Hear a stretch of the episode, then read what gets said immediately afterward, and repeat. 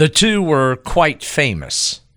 One went to war with weapons and men, and the other could do the same with words and wit. Yet their separate paths became one. During this country's great and terrible Civil War, U.S. Grant saved the nation. After the war, Samuel Clemens, Mark Twain, would save U.S. Grant. This is the story of their remarkable friendship. The last five letters of history spell story, and that's exactly how history should be taught.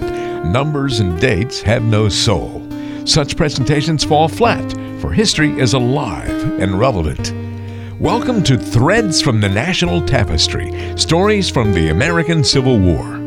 This series will feature events and people from that period and will strive to make you feel as if you were there, to show that history is indeed a story. On the 20th anniversary of the beginning of U.S. Grant's overland campaign, May 4th, 1884, Wall Street magician Ferdinand Ward arrived that morning at Grant's home on 66th Street with a message of hope and dread. Their brokerage firm, Grant and Ward, was solvent, but the Marine Bank, which held $660,000 of their holdings, was not. Ward said he had raised 250,000 to correct the problem and asked Grant if he could raise $150,000. That very afternoon, Grant visited the home of the president of the Pennsylvania Railroad, William Henry Vanderbilt, who had earlier warned Grant about Ward's risky business practices. I care nothing for the Marine Bank, General Grant, Vanderbilt began. To tell you the truth, I care very little about Grant and Ward, but to accommodate you personally, I will draw a check for the amount you ask. I consider it a personal loan to you and not to any other party. The next morning, the 5th, Grant handed the check to Ward, and the financial crises that concerned the Wall Streeters seemed to pass. However, that afternoon, Ward told Buck one of Grant's sons, that Vanderbilt's $150,000 was not enough. More money was required. Rather than worry his father, Buck, a competent lawyer and dutiful son, sought advice. He went to financial tycoon Jay Gould, who looked over a list of Grant and Ward's holdings and proclaimed them virtually worthless. Faced with bankruptcy, Buck now paid a visit to his law partner, Stanley Elkins. Both agreed they should make a call on Ward at his home. That evening, the two arrived uninvited at 181 Pierrepont Street in Brooklyn and were greeted by Ward's wife, Henrietta.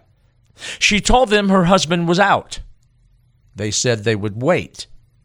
Five hours later, after midnight, Ward appeared and dismissed their fears. Outside in the chill of the early morning hour, Elkins turned to Buck and said, Did you observe Ward had his slippers on? He was in the house all the time and was afraid to come down and see us. The next morning, Tuesday the 6th, the Tower of Cards fell. The Marine Bank closed its doors, and one hour later, the First National Bank followed. Both announced they would not accept any checks drawn on Ward's account. Shortly after noon, Grant arrived at number 2 Wall Street to begin his day. An angry crowd greeted him, demanding their invested money. Perplexed, he surveyed the scene, pushed through, and entered the building where his son broke the news. The Marine Bank closed this morning. Grant and Ward have failed. Ward has fled. The Wall Streeter had played them.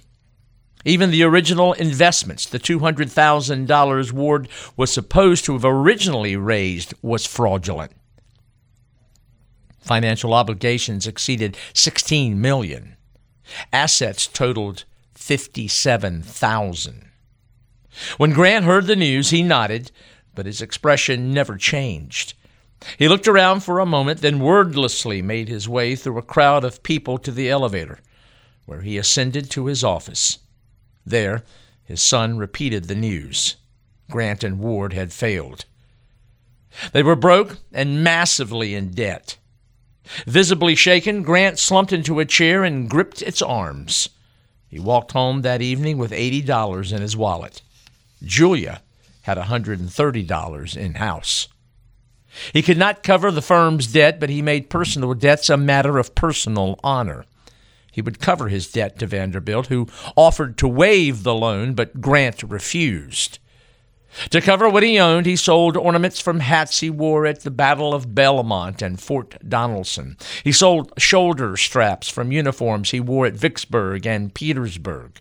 He sold a gold model of the table used at the McLean House, a pen used to write orders, 40 gold medals, swords, gifts collected from around the world, even his commissions from second lieutenant to four star general. In the midst of all this, a gift arrived. It was from an aging veteran, Charles Wood, who sent a check for $1,000 from his home in Lansingburgh, New York. He explained his act on account of my share for services ending April 1865. Overwhelmed, Grant let it be known that he would somehow, some way, repay Wood. Now, Ward was eventually located, tried, found guilty, and sent to jail for six years. Though justice was served, the arms of financial disaster wrapped themselves around the man who had served as the nation's commander in chief and saved the Union. On the very Sunday morning that Ferdinand Ward asked U.S. Grant for $150,000, Samuel Clemens, Sam to his closest friends, and Mark Twain to his readers, was at his home in Hartford, Connecticut. He was planning yet another speaking tour, this time with Louisiana novelist George Washington Cable. Like the broken man on 66th Street, whose West Point friends also called him Sam, Clemens pursued the drive for wealth and was forever concocting schemes that might bring him financial reward. He wanted Cable to join him in a lecture tour that would publicize their works and hopefully increase their bank accounts. So the two planned, but never on a Sunday, for the devout Cable refused to dishonor the Sabbath. That annoyed Clemens, who declared, He has taught me to abhor and detest the Sabbath day and hunt up new and troublesome ways to dishonor it for the man whose world had crashed round him in New York City, Clemens quite simply worshiped him. As one biographer put it, Samuel Clemens was a Grant intoxicated man. Though different in personality, temperament, and outlook, the two shared much. Both grew up on the frontier. Both were sons to successful fathers who expected much of them. Like Grant, Clemens had failed in his early years to live up to his father's expectations. And quite honestly, in the little towns where both were reared, few believed Sam Clemens and Sam Grant would amount to anything. Both were boys with dreams and struck out on their own, struggling as they went. Fortunately, both made a name for themselves and met for the first time at a Washington City reception in the winter of 1866. Grant was 43, Clemens 30. There was a handshake, but neither exchanged a word. A second meeting came at the executive mansion during Grant's first term as president. Introduced by a Nevada senator, Clemens greeted the president politely. And then the two stood there, facing one another, frozen in awkwardness. As Clemens remembered it, I shook hands, and then there was a pause and silence. I couldn't think of anything to say, so I merely looked into the general's grim, immovable countenance a moment or two in silence, and then I said, Mr. President, I am embarrassed. Are you? He smiled, which would have done no discredit to a cast iron image, and I got away under the smoke of my volley. It would be some ten years when they met again. Asked to introduce Grant at a banquet in Chicago, Clemens finally broke the ice, and the two worked diligently to cement a friendship. When Grant moved to New York City, Clemens visited often. It was during one of those visits that the humorist suggested that Grant set down on paper the story of his life, his battles, his presidency. Twain was blunt and almost argumentative. It was indeed time for him to write his memoirs. The man who dictated terms to Robert E. Lee at Appomattox listened politely in silence, then shook his head. He had no confidence in his writing and was sure, as he put it, that the book would have no sale. Twain countered and even suggested that with his help, he could, as Twain put it, could save him from making unwise contracts with publishers. But Grant would not budge. He simply changed the subject. But that was in 1881, three years before bankruptcy. On that May Day in 1884, when he learned his financial world was shattered, a deceived and broken U.S. Grant called for his carriage and went home. There, he found on the front table a New York Sun headline that blared, Is Grant guilty? The charge was absolutely false but the accusation stung him. A spectator from afar, from his steamboat shaped home on Farmington Avenue in Hartford, Samuel Clemens was saddened by the precipitous fall of one he thought so highly, not only for his loss of money, but for the grievous wound to his pride and honor. It seemed Grant was a victim of the era that Twain had lampooned and unwittingly given name to the Gilded Age. Both realists, they acknowledged that the financial barons of the time and their money ruled America. And quite honestly, both wanted for themselves and their families a slice of the financial pie.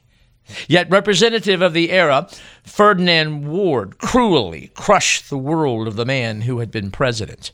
And so it would be the writer, to restore the savings of the man he admired, began to think about something he had suggested three years earlier the writing of memoirs.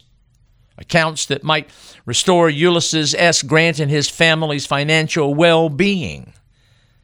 In mid June of 1884, Grant attended a convention of Army chaplains held at nearby Ocean Grove.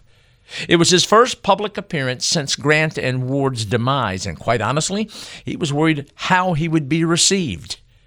There, his friend Dr. A.J. Palmer introduced him with No combination of Wall Street sharpers shall tarnish the luster of my old commander's fame for me. A standing ovation greeted Grant. Feeling somewhat reassured about how he might be greeted by Northern veterans, he, on June the 11th, traveled to Brooklyn to attend the annual reunion of the Society of the Army of the Potomac. Again, he was greeted warmly and even elected the Society's president. Watching from afar was Richard Watson Gilder, who was the senior editor of Century magazine. He was struck by Grant's receptions and the wheels began to turn on an idea that he, associate editor Robert Underwood Johnson, and Century Corporation president Roswell Smith had earlier kicked around a series of articles written by Civil War participants. They would appear first as magazine articles, then be bound together for a book. Gilder reasoned it was time to approach Grant he had done so once before, but like to Clemens, the general said no. But again, that was before his world had come apart. In mid June, it was Johnson who visited Grant at the beach town of Long Branch, New Jersey. He was quite surprised how Grant was so open in describing his financial woes. Johnson later wrote, He gave me the impression of a wounded lion. He had been hurt to the quick in his proud name and in his honor. At their meeting, Johnson came quickly to the point, but again, Grant repeated he was not a writer, and his campaigns had already been covered by others. But Johnson did not back down. He stressed Grant could write as many articles as he wanted. He would assist in style and in marketing the work, yet Grant still resisted. Johnson countered with a suggestion that Grant write four articles one on Shiloh, the Vicksburg campaign, the Battle of the Wilderness, and Lee's surrender, and the magazine would pay him $500 for each. It was an extraordinary sum at the time, and faced with hard times, Grant relented. He immediately and true to character dove into his task. He averaged writing some four hours a day. To spark memories of the battles, he referred to official reports and previous articles, and quite often called upon his son, Fred, to retrieve useful documents. Incredibly, on July the 1st, the New York offices of Century magazine received Grant's first draft. Gilder, Johnson, and Smith were ecstatic. It was a coup for the magazine to receive an article written by, clearly, the Union hero of the war. Yet, when read, the four page article about Shiloh was flat, printable, but there was no color, no life. None of what Grant was thinking, fearing, considering, or doing. So again, Johnson returned to Long Branch. In fact, he visited several times that July and coached Grant on what was needed, what would add to his account. And Johnson was a good coach. Often, the associate editor asked Grant about a particular incident, and Grant's answer was alive with anecdote and personal feeling. Each time, Johnson would simply say, Well, you should put that in the article. Johnson's coaching lit a fire under Grant, who, by the end of August, had entirely rewritten the article. His prose radiated confidence, his story memorable, full of incidents and anecdotes. It became quite clear that Grant had a knack for detail, could take complex issues and explain them simply, concisely, in short, when Grant's article appeared in Century magazine the following February, there was great acclaim. What he had done was, in fact, revolutionary, for no American soldier to that time had written about his experiences as a commander. Shiloh's success pushed Gilder, Johnson, and Smith to suggest to Grant that he write about the entire war. The three planned a campaign of their own to that end during the summer and fall of 1884, and that meant kicking around what they might pay. It was Smith who bucked any idea of an advance on future sales of any memoir. In his defense, though it is customary today, then it was not. Advance or not, Smith wanted memoirs written by U.S. Grant. Meanwhile, Grant began writing about the Vicksburg campaign and found to his surprise that he actually enjoyed the researching and writing. While he attacked his task with characteristic dogged determination, Robert Watson Gilder began to think his idea about memoirs might be the same idea by another. Perhaps others might make a publishing offer too good to refuse. Evidently, the concern was great enough that in late September, Smith and Johnson dropped by to visit Grant again down at Long Branch. Though the day was warm, Grant had his throat wrapped in a scarf and his voice was raspy. It was after lunch, seated in wicker chairs on a veranda, and Grant asked, Do you really think anyone would be interested in a book by me? It was Smith who answered, General, do you not think the public would read with avidity Napoleon's personal account of his battles? Grant seemed impressed by the answer. It was Smith who then revealed the memoirs would be sold by subscription. It would be handsomely bound and sold by competent agents across the land. When the visit ended, no contracts were signed, but there seemed to be an understanding. By now, Grant had finished his article on Vicksburg and was working on an article about Chattanooga. October neared its end, and the Grants prepared to return to the city. He had research and writing to do, and he also had a doctor's appointment. The pain in his throat had returned. That October and several times in November, Sam Clemens, when he was in New York, went to visit the Grants at their home on 66th Street. Noting his eye for detail, Clemens enjoyed asking questions about this or that incident during the war. Quite honestly, both were storytellers. The difference between the two was that for Grant, the soul of a story was based in its elemental truth and its poignant humor. For Twain, the soul of a story was in its rich detail, its mystery and nuance, its stunning and unpredictable outcome. While Grant liked to tell stories and told them well, Twain loved to tell tales, and the taller the tale, the better.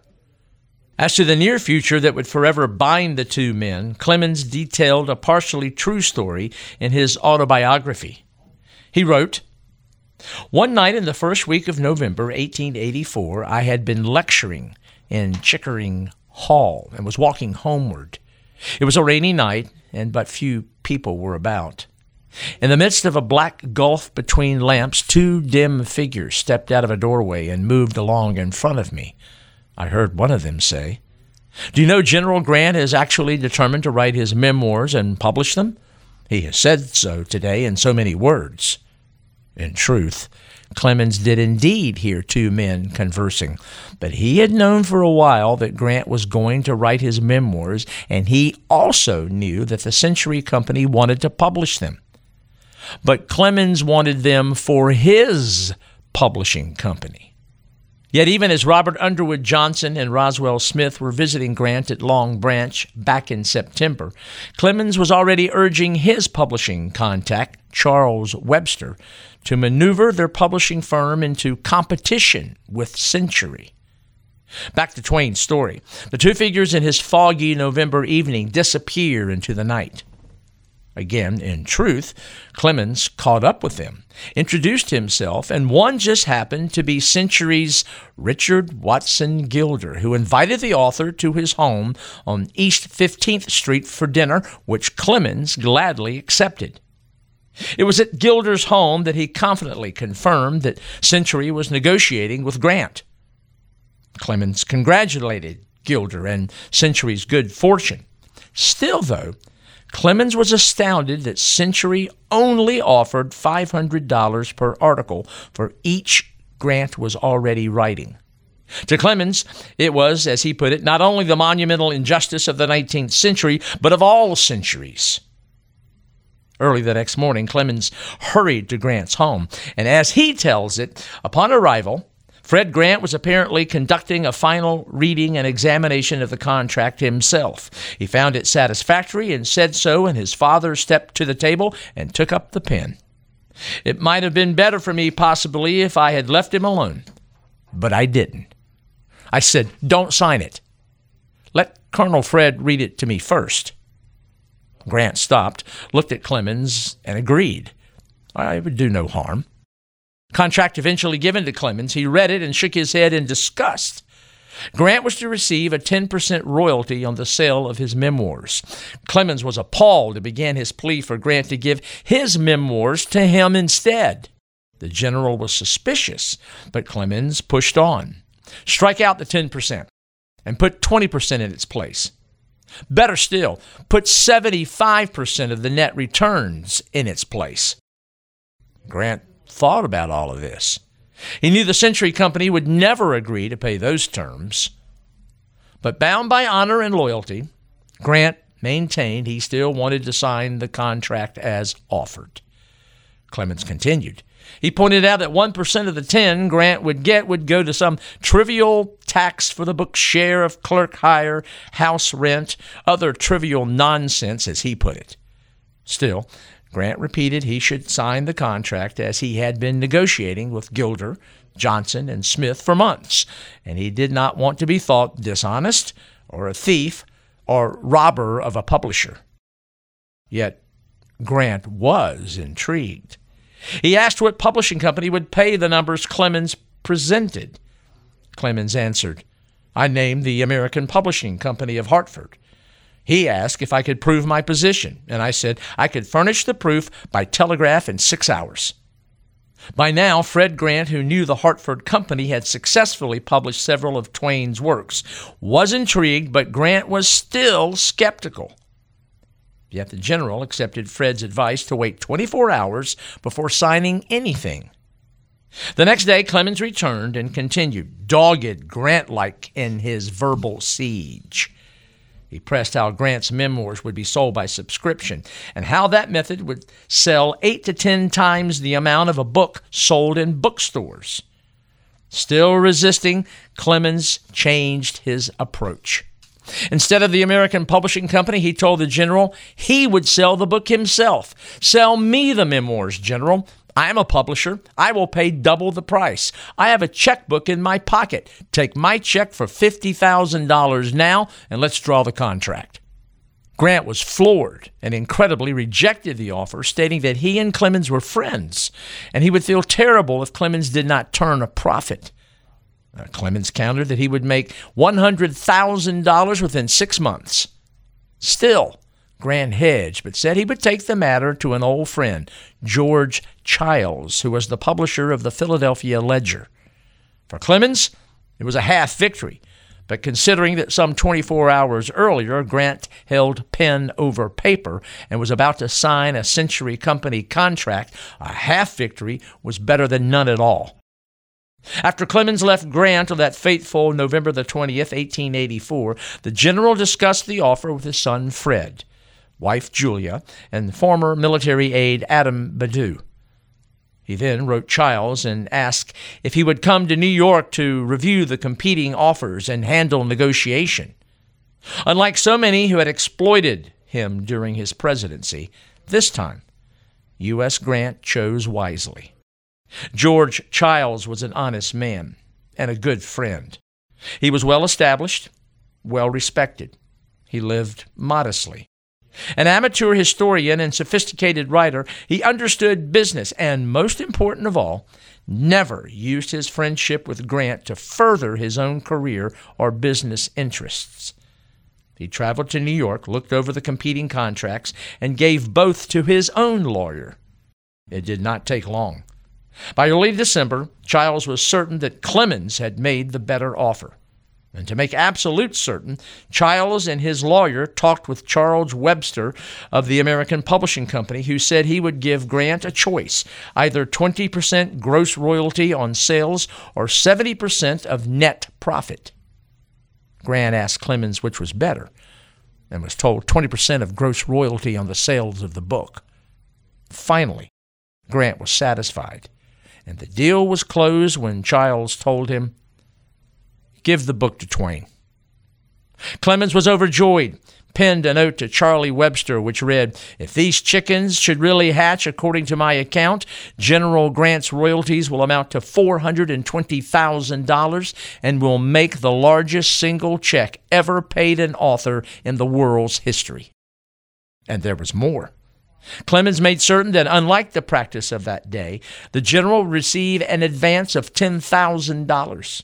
He also stipulated that in the case of Grant's death, the rights of the book would go to Julia, who could then transfer the book to Charles Webster for the sum of $1,000, all done to keep creditors from seizing the book's profits. It was a grateful Grant who then informed Clemens that he would forego the $10,000 advance, but to aid his family, accept $1,000.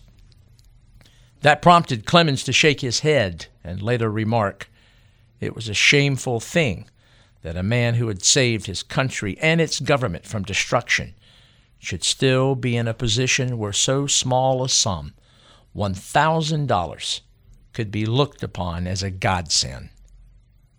As it turned out, one clause in the contract that pertained to Grant's physical condition took on an ironic reality.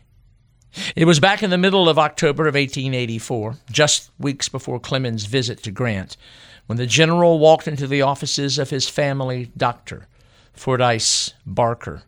He was there about a condition that began back on the morning of June the 2nd, when the family was down at the beach cottage at Long Branch.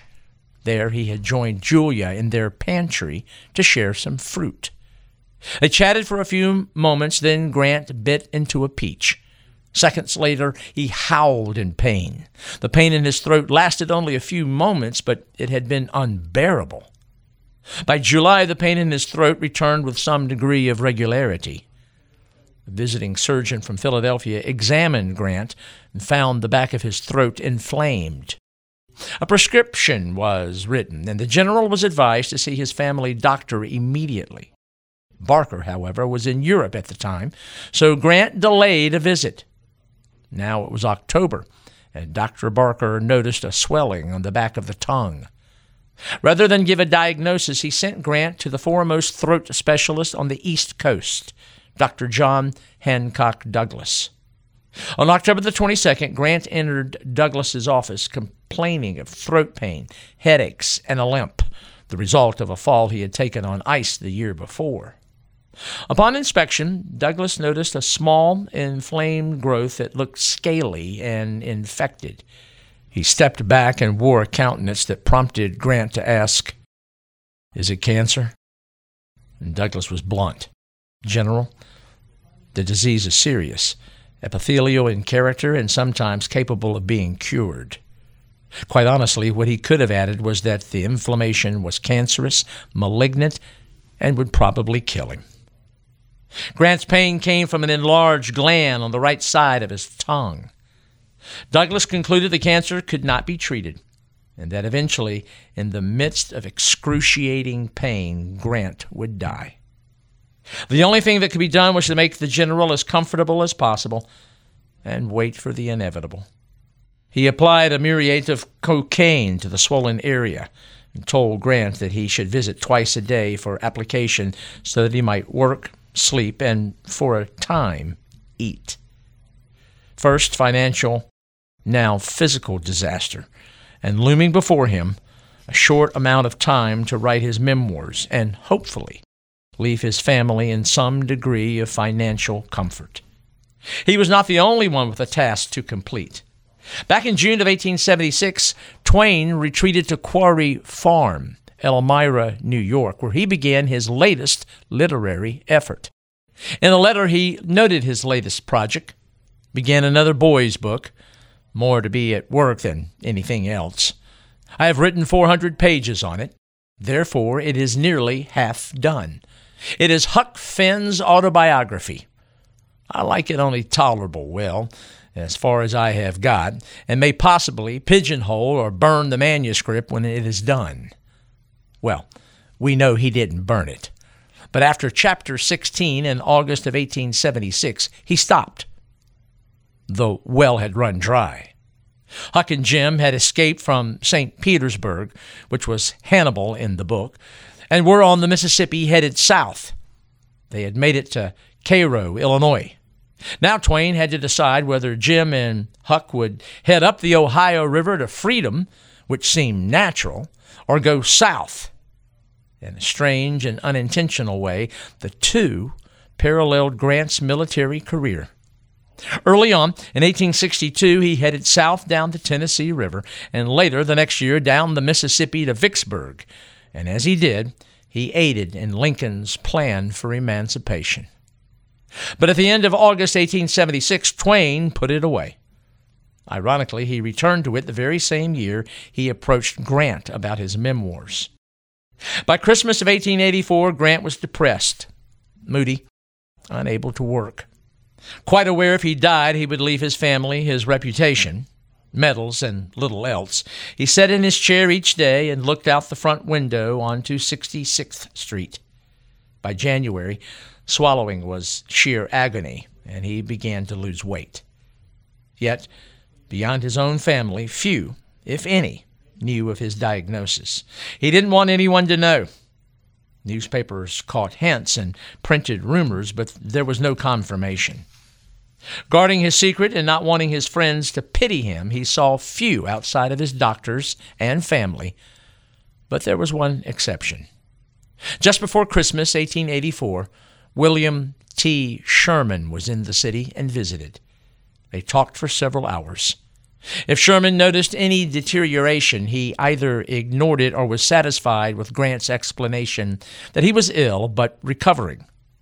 What struck Sherman was not his physical appearance, but his material distress. So much so that on December the 28th, he arranged a meeting with several financiers in hoping that they would begin a subscription for Grant's relief.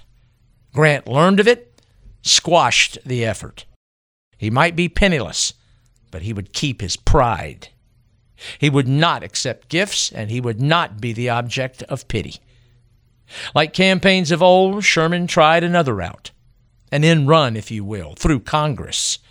Sherman and others lobbied Congress to reinstate Grant to the regular Army's retired list. Reinstatement would mean the salary of a lieutenant general and would not endanger the promotion of another. The Senate eventually passed the bill.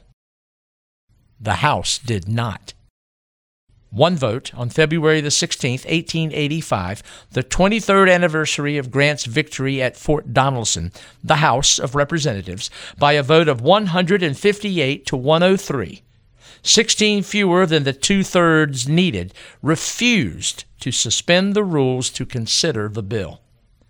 Thus, as the New York Times editorialized, four Confederate brigadiers, 11 colonels, one lieutenant colonel, one major, five captains, two lieutenants, and 12 enlisted men did to Grant in Congress what they could not do in the field. Sherman was disappointed. So, too, was Grant. But by that time, his mood had improved. Buoyed by the challenge ahead of him, he rose early each morning, wrapped himself in a shawl, and focused on writing. Meanwhile, Clemens was on the reading circuit with George Washington Cable that we noted earlier. They called their swing the Twins of Genius Tour, and for Clemens, it was all he could do to finish it. Like old married couples, they got on each other's nerves. As to Cable's platform talent, Clemens wrote, He was able to fatigue a corpse. And to be honest, Cable tolerated Clemens about as much as Clemens did he. At one point in the tour, Cable joined him in the passenger seat of a railroad passenger car. Cable, why are you sitting here? You don't smoke, and you know I always smoke, and sometimes swear. And Cable thought for a moment and said, I know, Mark, I don't do those things, but I can't help admiring the way you do them. Despite the barbs, the two did indeed respect one another. When Clemens returned to New York in February of 1885, he immediately made his way to 66th Street. Though being examined by Dr. Douglas, Grant warmly greeted his friend. He said, I mean, you shall have the book. I have made up my mind about that. Clemens beamed, but he was disturbed by Grant's appearance. To Clemens, he was thinner, weaker, and spoke only with great effort. At times, Grant clutched at his throat as if in pain. Sure enough, Clemens had heard rumors, but he could not believe it was nothing more than a nagging cold. It was Dr. Douglas who corrected him. Facing Clemens, he told him Grant's illness was serious and would only get worse. And Fred Grant finished off any speculation. His father was ill and was not expected to recover. Samuel Clemens was shocked his confidant, his source for admiration, was in trouble. So ironic for these two men. Mark Twain was no more a military man than Grant was a novelist, but the two had forged a bond. Both, through their lives and stories, were consumed by this nation, America, its people, its past. As the shock of Grant's condition became Clemens' reality, the novelist allowed faith and reason to prevail. He was certain Grant would finish his memoirs. And to help, given the circumstances, Clemens hired a stenographer, Noble E. Dawson, to set down in plain prose what Grant dictated to him. By now, Grant's contract had morphed into an agreement with Charles L. Webster and Company, and when that news was released, reporters besieged both Clemens and Webster. Subscription agents were hired, and the public relations machine kicked into high gear. That, personally, Clemens was short of funds to underwrite the venture meant little. He borrowed $200,000 to underwrite the printing and publishing of Grant's work. He supervised every aspect to ensure success, from reading galleys to ordering paper to ensuring the book would be properly printed, marketed, advertised, and sold. For the old soldier who was dying, U.S. Grant realized that success of his memoirs meant care and upkeep for his family. His campaign to write and finish was similar to Vicksburg, relieving the siege at Chattanooga and the Overland Campaign. Though in almost constant pain, his work sustained him. It gave him reason to live. It allowed him the means by which he tapped into his enormous reservoir of strength that at the most important times in his life he knew was there and he could call upon it. And So, while Grant pressed on, Clemens and his offices, just two miles down the road from Grant's home, wrestled with the final touches of his latest novel. Completed, he and Charlie Webster anxiously awaited reviews on Huckleberry Finn, which was finally released Wednesday, February the 18th, 1885. Exactly one month later, the San Francisco Examiner weighed in. Its review negative. Nothing special, and the characters were nothing new. The Sunday Chronicle loved it. So did the Hartford Courant. The New York Sun was full of praise. The New York World, however, called it cheap and pernicious stuff. Papers in Boston had a field day. The Evening Traveler told its readers they should not bother with a work that was singularly flat, stale, and unprofitable. The Advertiser told its Boston readers that Huck Finn was wearisome and labored. The Evening Traveler's first review was not enough. It went on to warn its readers that no one would ever buy the book except at the point of a bayonet. Then the committee on the Concord Free Library banned the book. Twain wrote Charlie Webster on this one. He wrote, Dear Charlie, the committee of the Public Library of Concord, Massachusetts, has given us a rattling tip top puff, which will go into every paper in the country. They have expelled Huck from their library as trash and suitable only for the slums. That will sell 25,000 copies for sure. And it sure did. And then on Sunday, March the 1st, the New York Times, in black bordered headlines, trumpeted Grant is dying. The secret was out. The death watch began. The next day, every New York City paper, the Tribune, World, Sun, Post, Journal, Daily News, and Brooklyn Eagle all placed reporters on 66th Street. And so began the scheming and intrigue of reporters who vied for the precious scoop that the general had died. To protect the family, New York City Police Chief Adam Gunner posted policemen on the block to control reporters, the growing crowd of well wishers, and the curious. On the first day of April, Reverend John Philip Newman was called in to baptize an unconscious Grant. All thought death was imminent, but injection of brandy into his unconscious form revived him. Incredibly, his condition improved. Still, the bulldog, still unwilling to accept defeat. Like a military campaign, he continued to work on his memoirs while death tugged at his sleeve. And there were others who wanted to complete a task, and that was the United States Congress. On March the 4th, 1885, the last morning of Chester A. Arthur's presidency, the House of Representatives reconvened, and the Democratic Speaker of the House, Samuel J. Randall of Pennsylvania, ordered the clerk to date upcoming business as having been transacted the day before. He churned through parliamentary procedures cleared pressing agenda items, and then reopened the vote on Grant's military reinstatement. Within minutes, the House passed the measure. Now, representatives scurried to find senators who were already assembling for Grover Cleveland's inauguration. The messages were all the same get back to the chamber and vote on the House passed bill.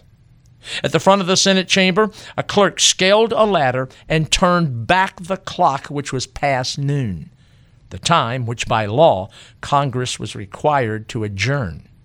Thus, with time reversed, the Grant bill passed and was made law. There was more drama.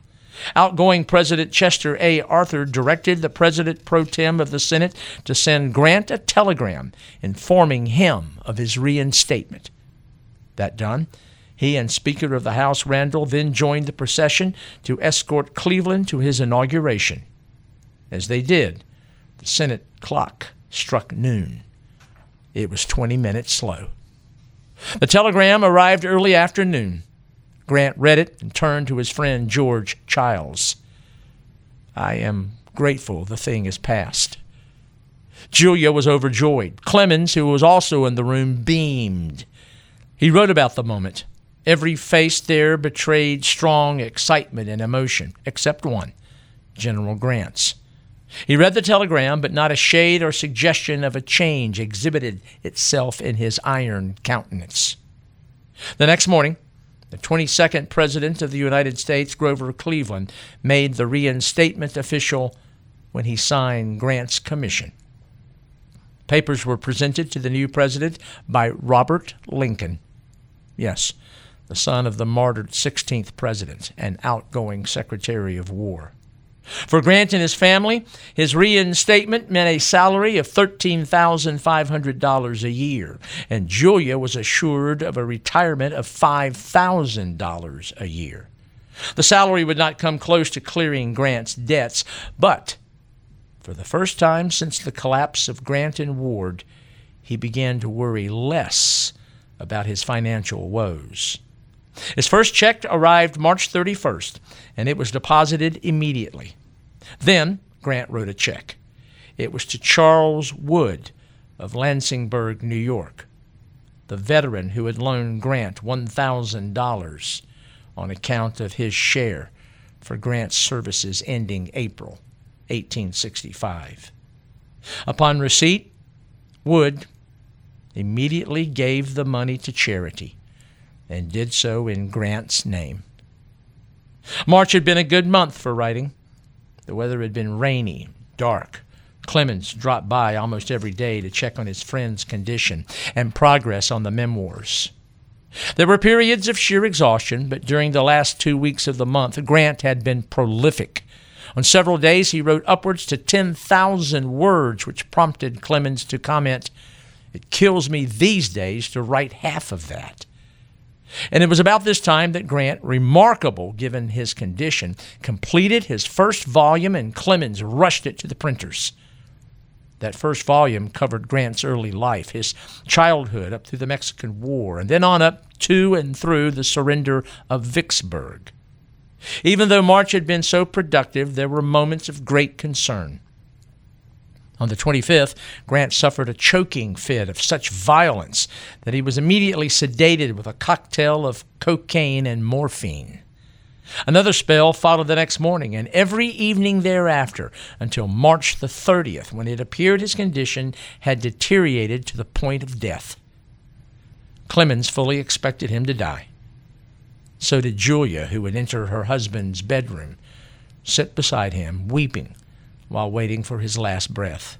But he refused to go. On April the 4th, the 20th anniversary of the taking of Richmond, Virginia, his Dr. John Hancock Douglas turned to him and, playing off a line Grant used back in 1864, said, General, we propose to keep to this line if it takes all summer. The comment was met by a smile, and though it pained him greatly, laughter.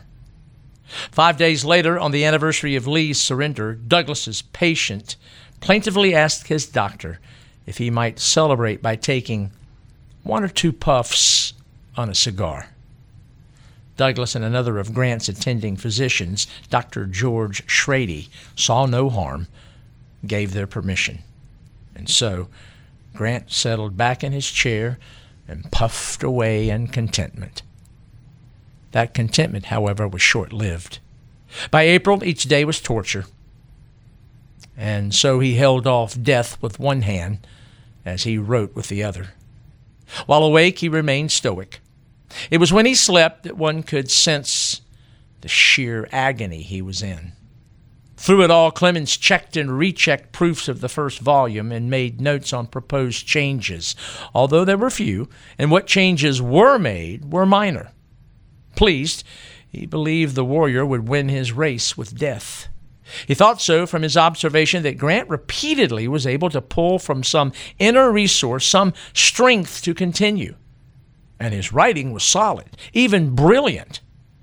That's what led to Clemens' surprise when in April Fred confided that his father wondered why the novelist never offered any opinion on his writing. It was odd to Twain, while Grant, this tower of strength, could remain so uncertain. But Fred suggested that his father would appreciate the author's appraisal. The opportunity presented itself during a visit a few days later. After reading through several pages of manuscript from Volume 2, Twain turned to Grant and said, By chance, I have been comparing your memoirs with Caesar's commentaries and feel qualified to deliver judgment. I say in all sincerity that the same merits distinguish both books clarity of statement, directness, simplicity, unpretentiousness, manifest truthfulness, fairness, and justice toward friend and foe alike, soldierly candor and frankness, and soldierly avoidance of flowery speech. I place the same two books side by side upon the same high level. We are told that Twain's words pleased Grant, who, though a conquering general, was still just a human being who needed reinforcement every now and then. On the 27th of April, Grant and his family celebrated his 63rd birthday. Like the soldier he was, he committed the morning to work and in early afternoon left home and took a carriage ride in the park. He enjoyed it so much, he took a second jaunt. Late that afternoon, he stood at attention in his upstairs window as New York's 7th National Guard Regiment passed in review. One of his former cavalry officers, James H. Wilson, called to bring him a gift, and 63 roses arrived, a gift from Andrew Carnegie. That evening, Julia decorated the dinner table with 63 candles. Two days later, the mood changed when Grant, his family, and Clemens were deeply disturbed by a New York World story that reported Grant's memoirs were the work of a ghostwriter. Clemens was perhaps the most enraged, calling the paper that daily issue of unmedicated closet paper. Grant answered in print. There were actually four charges, and in a letter to Clemens, Grant addressed each one. It is suffice to say that all charges were laid to rest when the general simply wrote, The composition is entirely my own. Twain made sure Grant's response was front page news and justice was served. By the third week of May, Grant began the final pages of Volume 2. Writing for four to five hours a night, he covered Petersburg, Lee's retreat, and Appomattox though he could barely swallow and was forced to communicate by writing short notes.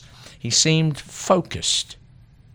On the 8th of June, Grant communicated to Clemens that Volume 2 had been completed, but the copy was still a rough draft. Clemens, however, was ready to move forward. He contracted the use of 12 extra printing presses and seven more binderies. In fact, all of his funds were now tied up in the printing, marketing, and distribution of Grant's memoirs. And yet, when asked, the general held them back. He wanted to make a few revisions, iron out a few details, add some maps and comments. Clemens was frustrated but respected Grant's diligence. That month, it was too hot in the city, so on Tuesday the 16th, the shadow that was U.S. Grant shuffled through Grand Central Station. The entourage of those around him boarded William Henry Vanderbilt's private car and headed for Saratoga Springs and Anthony Joseph Drexel's cottage atop Mount McGregor. Their destination was 12 miles from Syracuse, two story cottage that faced Vermont's Green Mountains. There, unable to talk, Grant would sit on the front porch and write. About the time he arrived at Mount McGregor, Clemens returned to Quarry Farm in Elmira. Quite honestly, he was impatient. Delay cost him money, and so he seemed to hover and around Grant, who stood by his guns. The general would release the manuscript when he was satisfied, and that meant, for example, a complete rewriting of the chapter on Lee's surrender at Appomattox. All done within the living hell that each day brought him. By now, the cocaine treatments were more frequent and less effective. And yet, on Thursday, July 16th, one month after his arrival at Mount McGregor, a seated and bundled Ulysses S. Grant put down his pencil, looked down at his paper, then handed his manuscript to his stenographer. He had finished. Dawson, the transcriber, noted, I shall never forget his joy at the completion of his book. Often groggy and in great pain, in less than a year, he had written some 275,000 words. His memoir sold twice as many copies as his publisher, Mark Twain's Huckleberry Finn. One year later, Clemens presented Julia the largest royalty check ever written at that time $200,000, and there would be more. Some 350,000 sets were sold, and royalties totaled $450,000. With Samuel Clemens' help and support, those checks returned financial security to Grant's family. His work, a financial, literary, and personal success. With the completion of his memoirs, U.S. Grant had completed his next to last campaign. There was only one more, and that was life itself. That campaign came to an end when around 8 a.m. of Thursday, July 23rd, withered to less than 100 pounds, he finally surrendered. Like Lee, when he passed in October of 1870, Grant was 63 years of age. His mentor, Samuel Clemens, Mark Twain, was at Quarry Farm when his friend died. With news of Grant's passing, Twain wrote, I think his book kept him alive several months. He was a very great man and superlatively good. Clemens had not been part of the funeral, but instead, early in the morning of the procession, took up a position in the window of his publishing firm overlooking Union Square, and for five hours watched the procession as it snaked its way north through Manhattan. That procession led to a temporary site alongside the Hudson. Today, he and his devoted wife, Julia, spend eternity in Upper Manhattan. 25 years later, at 6:22 in the morning of April the 21st, 1910, Samuel Clemens found his release. He was 75. Laid to rest in Elmira, his last days had been spent in failing health. Pushed around in a bath chair that eerily resembled the one Grant had used. And like his friend, pushed around with his neck swaddled by scarves to keep away the cold. While he had helped in the restoration of Grant's financial world, he, too, benefited to a few, he let it be known that the Grant enterprise netted him $200,000. But his remaining years were filled with tragedy. The publishing firm he founded with Charles Webster was beset by debt and infighting. The profit he made from Grant's memoirs and his own Huck Finn went into the development of the Paige typesetting machine. It bankrupted him. He retreated to Europe where he made successful lecture tours, but in the midst of those he learned in August of 1896 that his beloved daughter Susie died, and again while in Europe his beloved wife passed in 1904. Yes, the association between the two men meant great financial success, but it was the American people and all those who appreciate literary treasures who benefited the most. We, all of us, benefit through the simple but direct words of the man who saved the Union, and from the words and imagination of this country's most distinctly American author, Mark Twain. Ernest Hemingway once wrote, All modern American literature comes from one book by Mark Twain called Huckleberry Finn. Indeed, that is the case for fiction. For nonfiction, that quote applies to Ulysses S. Grant's memoirs, which, as Clemens noted, was and is a literary masterpiece. Both men not only told stories about others, but stories about us, what it is to be American. And by doing so, both, the hero and humorist, were victorious.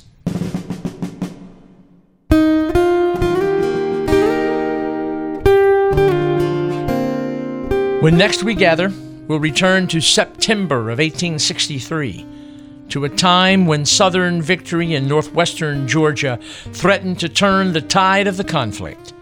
I hope you'll join us when we'll tell the story of the bloodiest two day battle of the American Civil War, the Battle of Chickamauga. This is Fred Kiger. Thank you for listening. This podcast is sponsored by Bob Grasser, Raleigh Civil War Roundtable's editor of the Knapsack newsletter, and the Roundtable's webmaster at raleighcwrt.org. That's raleighcwrt.org.